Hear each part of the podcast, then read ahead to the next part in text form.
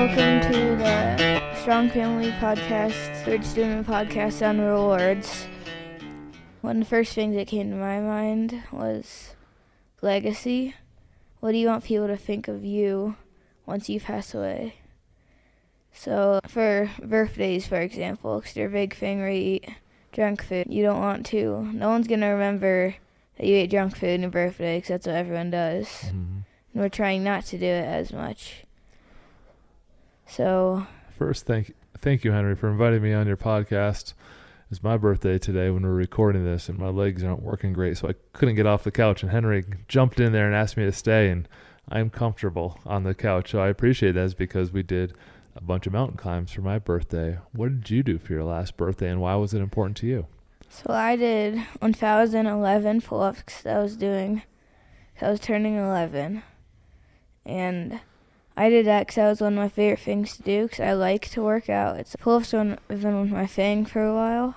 Because I practiced them a lot. And they're pretty fun. They hurt, which is makes them better. What I like about the physical stuff, Henry, now that you mention it, is that it's earned in a, a very real way through your effort. It's not something that I can gift to you. It's something that you have to earn yourself. Do you enjoy that? Mm-hmm. Can't gift me a thousand eleven pull-ups. You can give me an opportunity if I if you have a pull-up bar, which we do, gives me opportunity of being able to do it. And you did four thousand one hundred forty on your fortieth birthday. Yeah. Right. Yep, and that's got me ready to want to do mine. Let me ask you this question, Henry. Do you think it would be more or less memorable for you if you said, "Hey, I want to do a thousand pull-ups on my birthday," and I got behind you and lifted you up and down on the pull-up bar one thousand times? That'd be.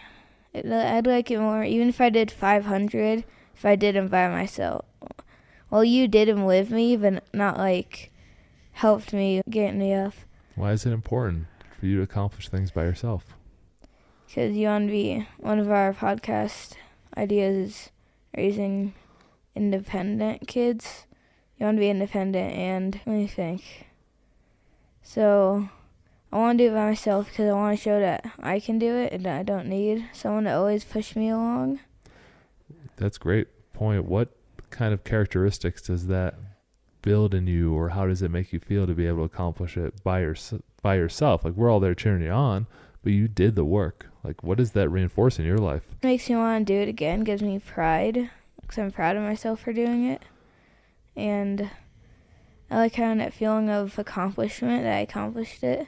If you do ten pull pull ups, you have a feeling of accomplishment. Maybe if you're just starting on a challenge, ten might feel good for you, but for me, it wouldn't be as huge of an accomplishment. Even like a hundred, because one of my workouts was doing a hundred every day until that challenge. So that thousand really made me feel that accomplishment feeling. I think you're doing a good job of saying that it's not really the push the pull-ups that the 1011 pull-ups that make it special. It could be 50, it could be 500 based on the person, but it's the fact that you set a goal and you trained for it and then you nailed it. Yeah. And that goal for some people could be learning a new musical number. It could be a hike. It could be any sort of thing like that. Yeah, so for my brother it was we got to go out to a hunting range as our reward for doing was it five push ups, I think? That's right. He had to train until he got water bottle perfect five So he push said ups without letting his hips sag down, crunch the water bottle, laying outside, push back up, and then yeah, we went out to the range as a reward and an experience for him to remember. And I'll have a question for you. You have a very good memory. What did you have as a birthday treat three years ago at your birthday? Do you remember? See I don't know and I see where you're going with this. Oh, you see? Oh, you're clever. Where do you think I'm going with this? that you're not gonna remember that. I you did a hundred mile race. We're gonna remember that forever. You're not gonna be like, Oh, I'm not gonna let anyone forget that. yeah. Whenever you walk by that little thing, it'll plaque said hundred mile. You guys remember I did a hundred mile You guys remember that? Good Yep. bringing that up. Once you get to do it, you get bragging rights, so you can annoy people by being like, "Remember that time I did a thousand pull-ups?" You Yeah, know? you're just doing it a subtle way. Remember? Yeah. yeah, funny way where it gets it. So you do see where I'm going with it, which is, I bet in a decade from now, when you're 21, help us. When you're 21, I bet you will remember what you did on that 11th birthday and not what you ate. Because I do remember mom's strawberry frosting was great, but that's not the biggest part because it was the challenge and accomplishment feeling and the bragging rights that really made it more of an enjoyable and worth it birthday. Do you remember what I requested for my birthday last year, other than pull ups? Wasn't it a parade? We got a birthday parade to celebrate me, which was you guys did a very good job. It was funny. But what else did I ask you and Logan to do? What did you ask us? I'm trying to remember. Yeah, for my birthday, I, I had the request that you and Logan climb the mountain by our house and wave to me. Oh, that was good. I didn't. I remember doing that. I didn't remember it was on your birthday. Yeah, that was my special request because what's to me isn't what pizza I ordered for my birthday. It's how far my kids come and what can they do independently. And that was a huge reward for me.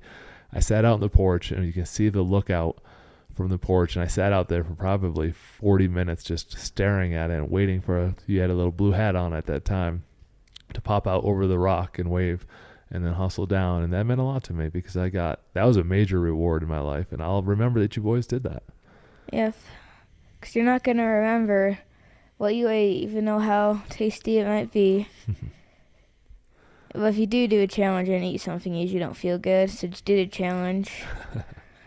so.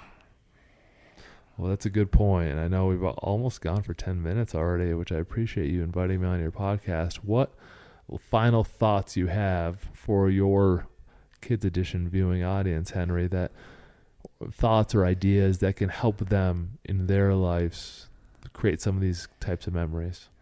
Well, yeah. So I have a little story here about one time me and Logan did a mountain. I think it might have been with you or by ourselves to see like the fireworks from Pikes Peak and we got to go out to Sonic after as a reward. They give us forks instead of spoons. I hate it so much. I'm never going back there. It wasn't even a good reward, really. So, like, I would have much rather came home down a firm handshake. That's my favorite. Yeah, we've it's a constant gentle pressure. We're not perfect, but this is about two years ago. We we climbed Pikes Peak for the midnight fireworks, and they snowed out. We didn't see any fireworks. But we had a great time doing the hike to be able to see them because they shoot them off the top of the mountain at midnight. And I applied the old reward system. Hey, let's go out. And then we had a terrible time. I was all grumpy about it. The kids didn't like it. And then something that we switched to is firm handshake, two pats in the back because they understand that a big reward is respect. Yeah, they even wrapped it in a napkin so we wouldn't know to give us forks. Oh, that, but I don't want to get going on that. That's the last time we ever went. Last time we ever went, and teaching them to value and I value like if someone that I looked up to came up and gave me a firm handshake, say I really appreciate you. That's a much bigger reward than them shipping me a piece of pie. Yeah, probably bad by then anyway.